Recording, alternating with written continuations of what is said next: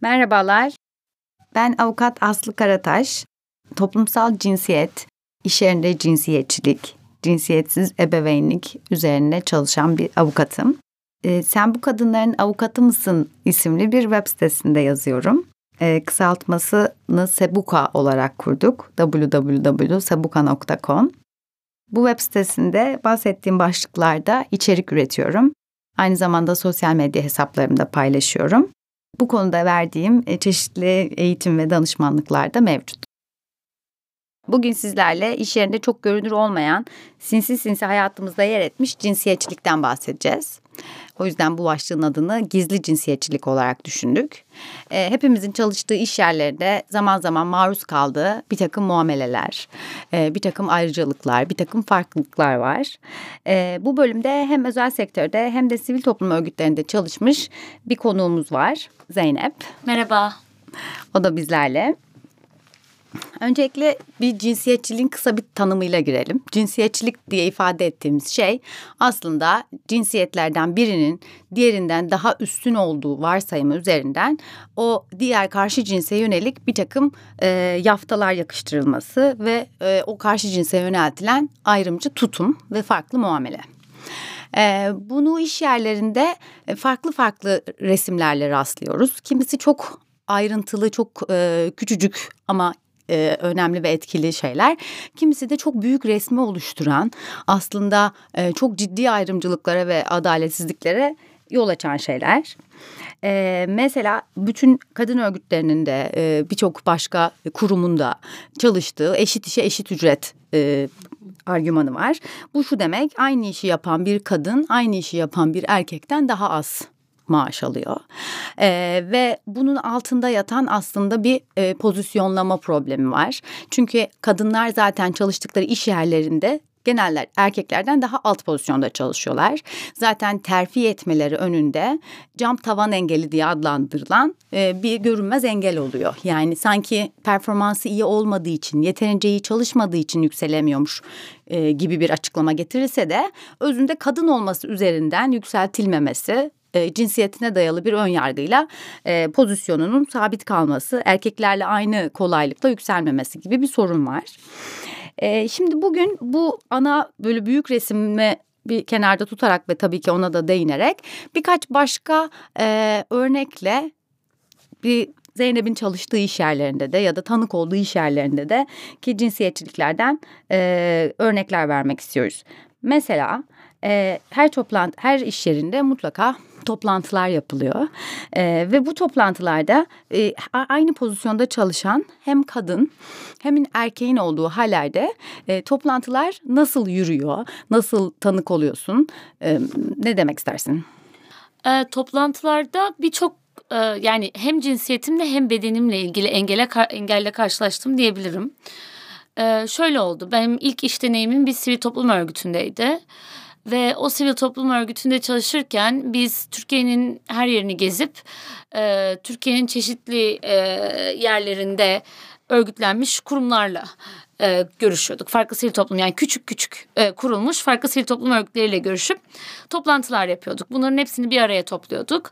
Çeşitli böyle fokus grup örneği dediğimiz onlardan görüş topladığımız çeşitli toplantılar yapıyorduk. Şimdi şöyle şeyler yaşıyordum ben. Ee, ben ufak tefek bir kadınım. Oraya gittiğimde aa sen miydin o telefonda konuştuğumuz?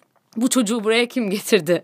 Gibi e, çeşitli şeylerle çok karşılaştığımı söyleyebilirim. Bunun dışında aynı zamanda mesela kamu kurumlarıyla e, çok çalışıyordum. Yine orada da benzer problemler yaşıyordum ciddi anlamda. Şöyle ki hatta bir keresinde şunu yaşadığımı çok net hatırlıyorum. Telefonda konuştuk bir raporumuz vardı. Onun savunuculuğunu yapıyorduk. Telefonda konuştuk. Şu gün şu saatte orada olacağız. Raporu size sunacağız. Dedi raporu siz mi yazdınız? Elinize sağlık. Evet dedim ben yazdım. İşte bir arkadaşımla bir iş arkadaşımla bilmem ne. O gün toplantıya gittik. Kapı açıldı. Bizi içeri aldılar. Ve yüzlerindeki şok ifadesini görebildiğimi çok iyi hatırlıyorum. Hani bu çocuğu buraya kim götürdü? bir de o zaman yaşım da daha küçüktü. Yani ama işimi takdir ettiğin ortada. O raporu beğenmişsin. Yani o noktadan sonra seni ciddiye almamaya başlıyor e, karşındaki insan. Böyle bir şey yaşıyoruz. Hani kadınlık dolayısıyla ar- arkasından yaşadığım durumlarda ise şöyle şeyler gelişiyordu. Ya bu arada benim de senin yaşında bir oğlum var. Yani aslında falan ben çok böyle muameleye maruz kaldım yani. Bunu söyleyebilirim. Evet özellikle peki e, mesela ben de kendi deneyimimden şunu görüyorum.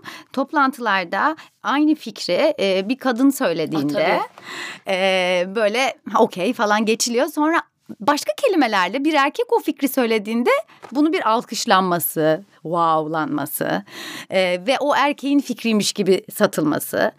Ya da işte bununla ilgili bir sürü araştırma da var aslında. Kadınların sözünün kesilmesi e, sürekli işte o e, fikri üste çıkma halinde. Hani sen kadın bir şeyler anlatıyorsun ama önce beni bir dinle. Zaten ben doğrusunu biliyorum halleri.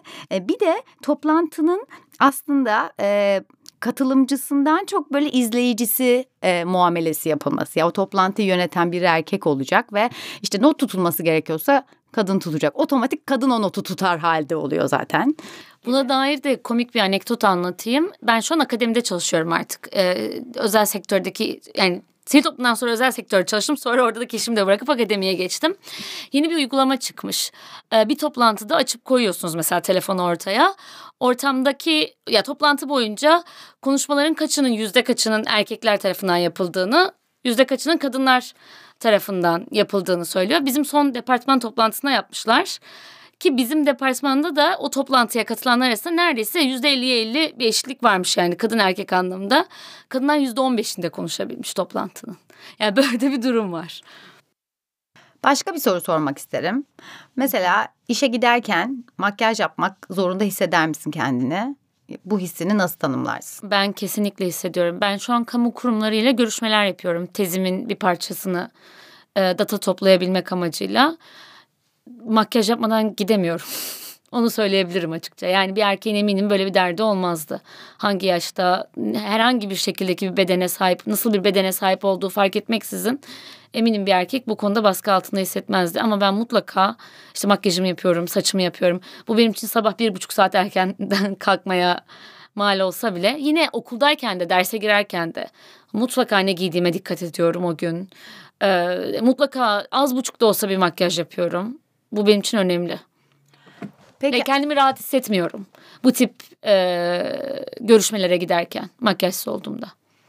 Peki aslında derse girmek bir tık daha belki başka ama gene özellikle erkeklerin de kalabalıkta olduğu görüşmelere giderken e, nasıl göründüğün konusundaki hassasiyetin nasıl? Yani şu, daha e, açıklayıcı soracak olursam e, kıyafet seçiminde daha ciddi kıyafetler giyiyorsan mu veya da ciddiden anladığımız ne?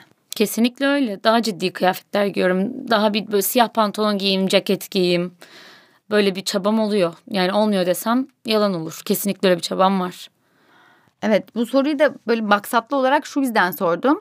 Çünkü benim de ben de öyle yapıyorum ve aslında gayri ihtiyari bunu yapıyorum ve kafamda gömlek giydiğim zaman, ceket giydiğim zaman, işte siyah pantolon giydiğim zaman daha ciddi bir görüntü çizdiğim fikri var.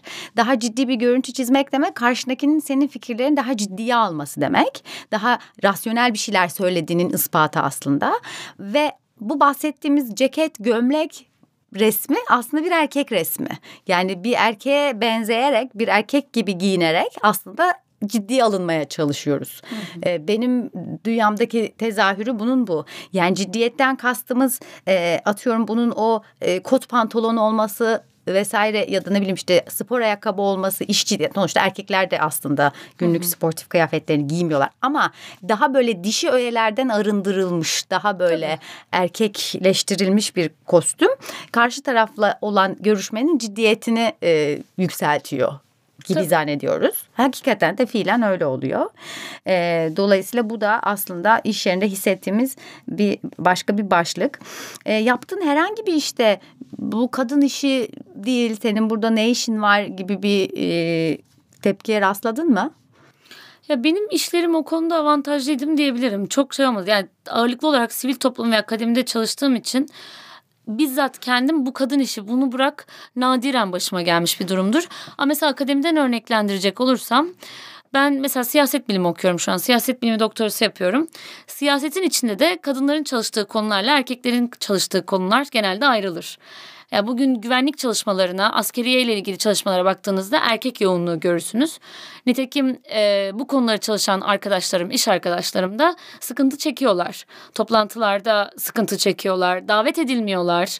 E, panellerde görünürlükleri çok daha düşük oluyor. Böyle bir sıkıntı kesinlikle var.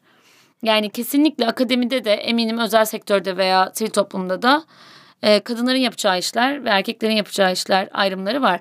Biraz önce bu e, tavan, cam tavandan bahsettik. E, kadınlar ve erkekler arasında aslında görünmez gibi görünen ama çok da görünen özellikle de e, maaş eşitsizliği üzerinden şekillenen durumdan. Dediğim gibi benim ilk işim sivil toplumdaydı. İki sene çalıştım orada bir vakıfta. O zaman biz yaklaşık 10 kişilik bir ekiptik orada çalışırken.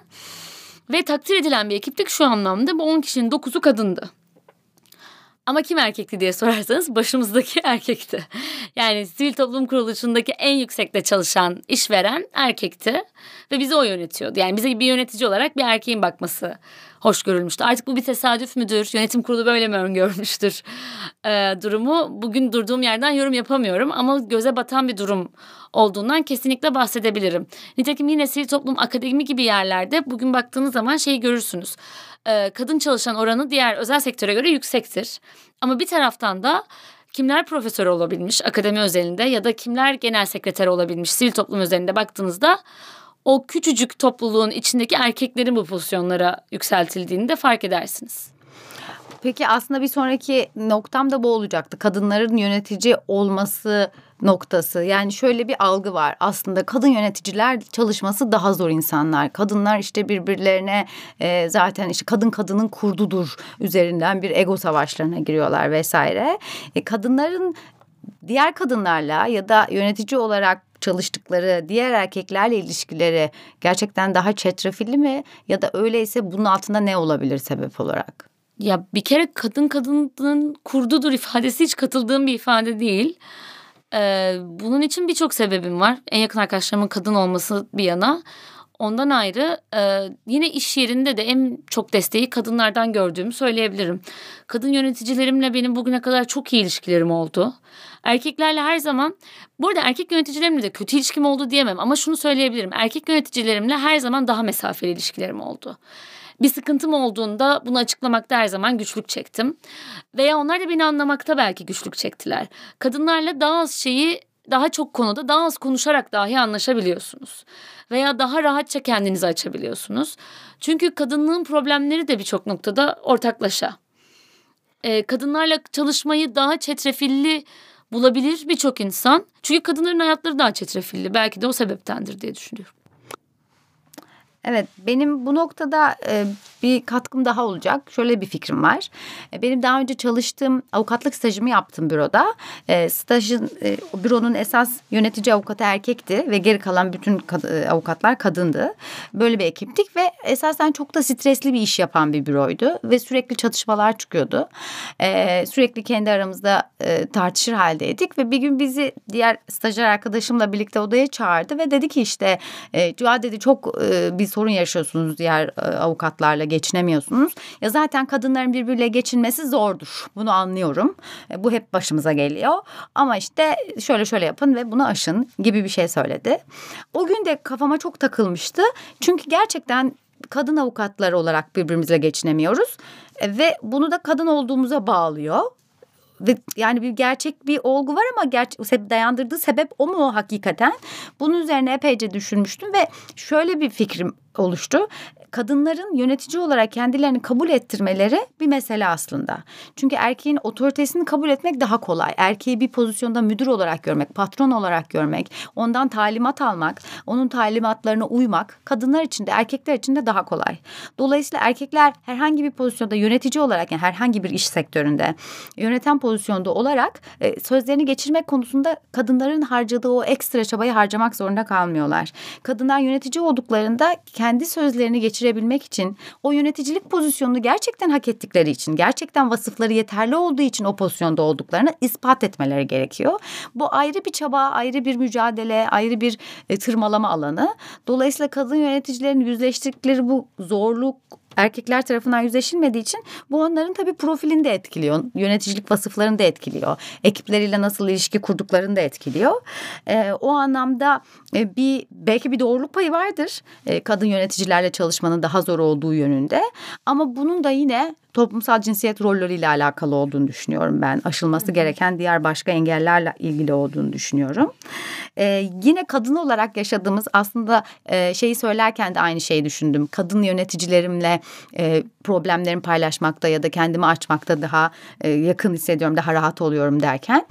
Mesela e, regli konusu çok meseleli bir konu iş yerlerinde. Zaten normal sosyal hayatta da öyle ama iş yerinde özellikle böyle bir e, şey muamelesi var e, işte bir ters bir şey olur, bir sert bir tepki verirsin bilmem ne. Ne oldu muayen günümde misin? İşte sen de PMS misin vesaire böyle sürekli bir o yaşamsal hormonsal döngüne bir atıfla e, kadının verdiği tepkileri e, irrasyonellikle suçlamak üzerinden e, bir muamele var e, benim gözlemlediğim. Sen hiç tanık oldun mu bu konuda ne düşünürsün? Tabii ki tanık oldum. Bir de dediğim gibi kadın ağırlıklı ortamlarda çalışırken özellikle bunun geyiği de dönerdi. İşte hepimizinkinin şeyini yapalım, takvimini, takvimini yapalım. Asalım şuraya bilmem ne de. Ya bu da anlamadığım bir eleştiri. Çünkü şöyle erkekler duygusal olarak çok mu sabit yaratıklar? Yani bağırışıp çağrışmıyorlar mı? İrrasyonel davranmıyorlar mı? Benim etrafımdaki insanlar öyle değiller en azından. Ben her irrasyonel, mantıksız bir... Hepimiz insanız. Mutlaka hep hiçbirimiz 24 saat, 7 gün 24 saat rasyonel davranamıyoruz hepimizin çeşitli sebeplerden duygu iniş çıkışları oluyor. Bu hormonal olabilir, ailesel sebeplerden olabilir, toplumsal sebeplerden yani bin bir çeşit sebepten olabilir. Ve erkekler bundan tamamen muaf mı? Ya yani benim şaşırdığım kısım bu. Et, en azından etrafımda gözlem yaptığım kadarıyla erkeklerde çok inişli çıkışlar iş yerlerinde. Yani ben bağırıp çalışmalar da oluyor benim etrafımda. E, küslükler de yaşanıyor, gerginlikler de yaşanıyor neden buna bir özcülük yani öz bir yerden bir problem atfedilmiyor erkeklere bu sebeple de kadınlara atfediliyor bu hiç anlamadığım bir konu. Yani oranlarsak kadınların erkeklerden daha fazla irrasyonel olduğunu düşünmüyorum. Her insanın bir irrasyonellik yapacak bir potansiyeli olduğunu düşünüyorum. Bu çok insancıl bir şey, insani bir durum. Ama neden irrasyonellik kadına atfedilmiş? İşte işin cins, cinsiyetçilik kısmı herhalde orada önümüze çıkıyor diye düşünüyorum doğru bir de şunu düşündüm. Bir erkek çünkü zaten böyle bağırıp çağırıyorsa kalemler fırlatıyorsa bunu erkekliğinden yapıyordur. Zaten erkek adam öyle sinirlenir bağırır ama hani e, o dolayısıyla bu zaten daha hoş görülebilir bir yerdedir. Ee, teşekkür ederim bütün yanıtlar için. Çok teşekkürler. Ee, ben de birkaç anekdotla bağlamak isterim. İş yerlerinde gene toplantılarda kadınlara not tutulur söyledik. E, aynı pozisyonda çalışan bir kadın bir erkeğin olduğu hallerde e, birisi bir misafire çay ikram edilecekse kadın personelin kalkıp o çayı koyması beklenir. Ne bileyim birinin doğum günü kutlanacak olur. O doğum günü pastasını ikram edecek olan kişi o kadın personeldir. Yani o erkek personel bir anda o iş yerinin misafiri haline gelir. Tabii tabii bir köşeye çekilir hemen pasta uzatılır. Evet o hizmeti veren e, kadın olur. E, şimdi bu, bunlar gerçekten tamamen toplumsal cinsiyet rollerinin kadına yüklediği roller. Bir taraftan da erkekliği konuşmak lazım. Şu da var gerçekten. İşte birinin atıyorum acil rahatsızlandı ve hastaneye götürülmesi gerekir. O arabayı erkek kullanır. Bir erkek personelin kullanması beklenir. Yani iş yerlerinde işte çaycı ilanlarını kadınlara çıkarlarken güvenlik ilanlarında erkeklere çıkarlar. Dolayısıyla bunu biraz iki yönlü konuşmak lazım. Yani kadınlar üzerinden dönen e, çok ciddi cinsiyetçilik örnekleri var ve bu kadınların gerçekten iş yaşamlarını etkiliyor. Fakat erkekler üzerinden dönen de var. Yani o pozisyonun aslında cinsiyetsiz açılması ya da cinsiyetli açılıyorsa bunun bir gerekçesi olması gerekir. Bir haklı e, sebep sunmak gerekir. E, dolayısıyla bunun hukuki düzenleme boyutu da bu şekilde. Yani hukukta da zaten cinsiyette dayalı ayrımcılık yasağı vardır. Bununla ilgili Birleşmiş Milletler Sözleşmesi içerisinde tarafız zaten. E, ve iş yerinde ne kadar hem mevzuatın hem de uygulamaların cinsiyetsizleştirilmesi aslında iş yerinin e, verimini de arttıracak. Herkesin çalışma kapasitesini de arttıracak. E, her fırsatın değerlendirilmesine de e, yol açacak bir uygulama olacaktır. Feminizm hepimiz için mi? Diyerek mi bitireceğiz? Evet. hepimiz için feminizm diyerek bitirebiliriz? Feminizm herkes içindir diyerek bitirebiliriz. Bugün sizlerle iş yerinde cinsiyetçilik örneklerini konuştuk. Ee, Zeynep bizimleydi.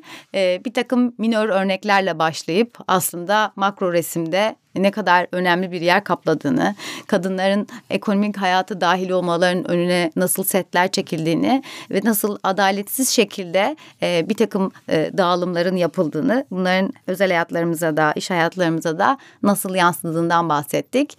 Bir sonraki programda hukukta anne olmayı, annelik üzerinden mevzuattaki yerimizi, haklarımızı, aslında sahip olmamız gereken hakları konuşacağız.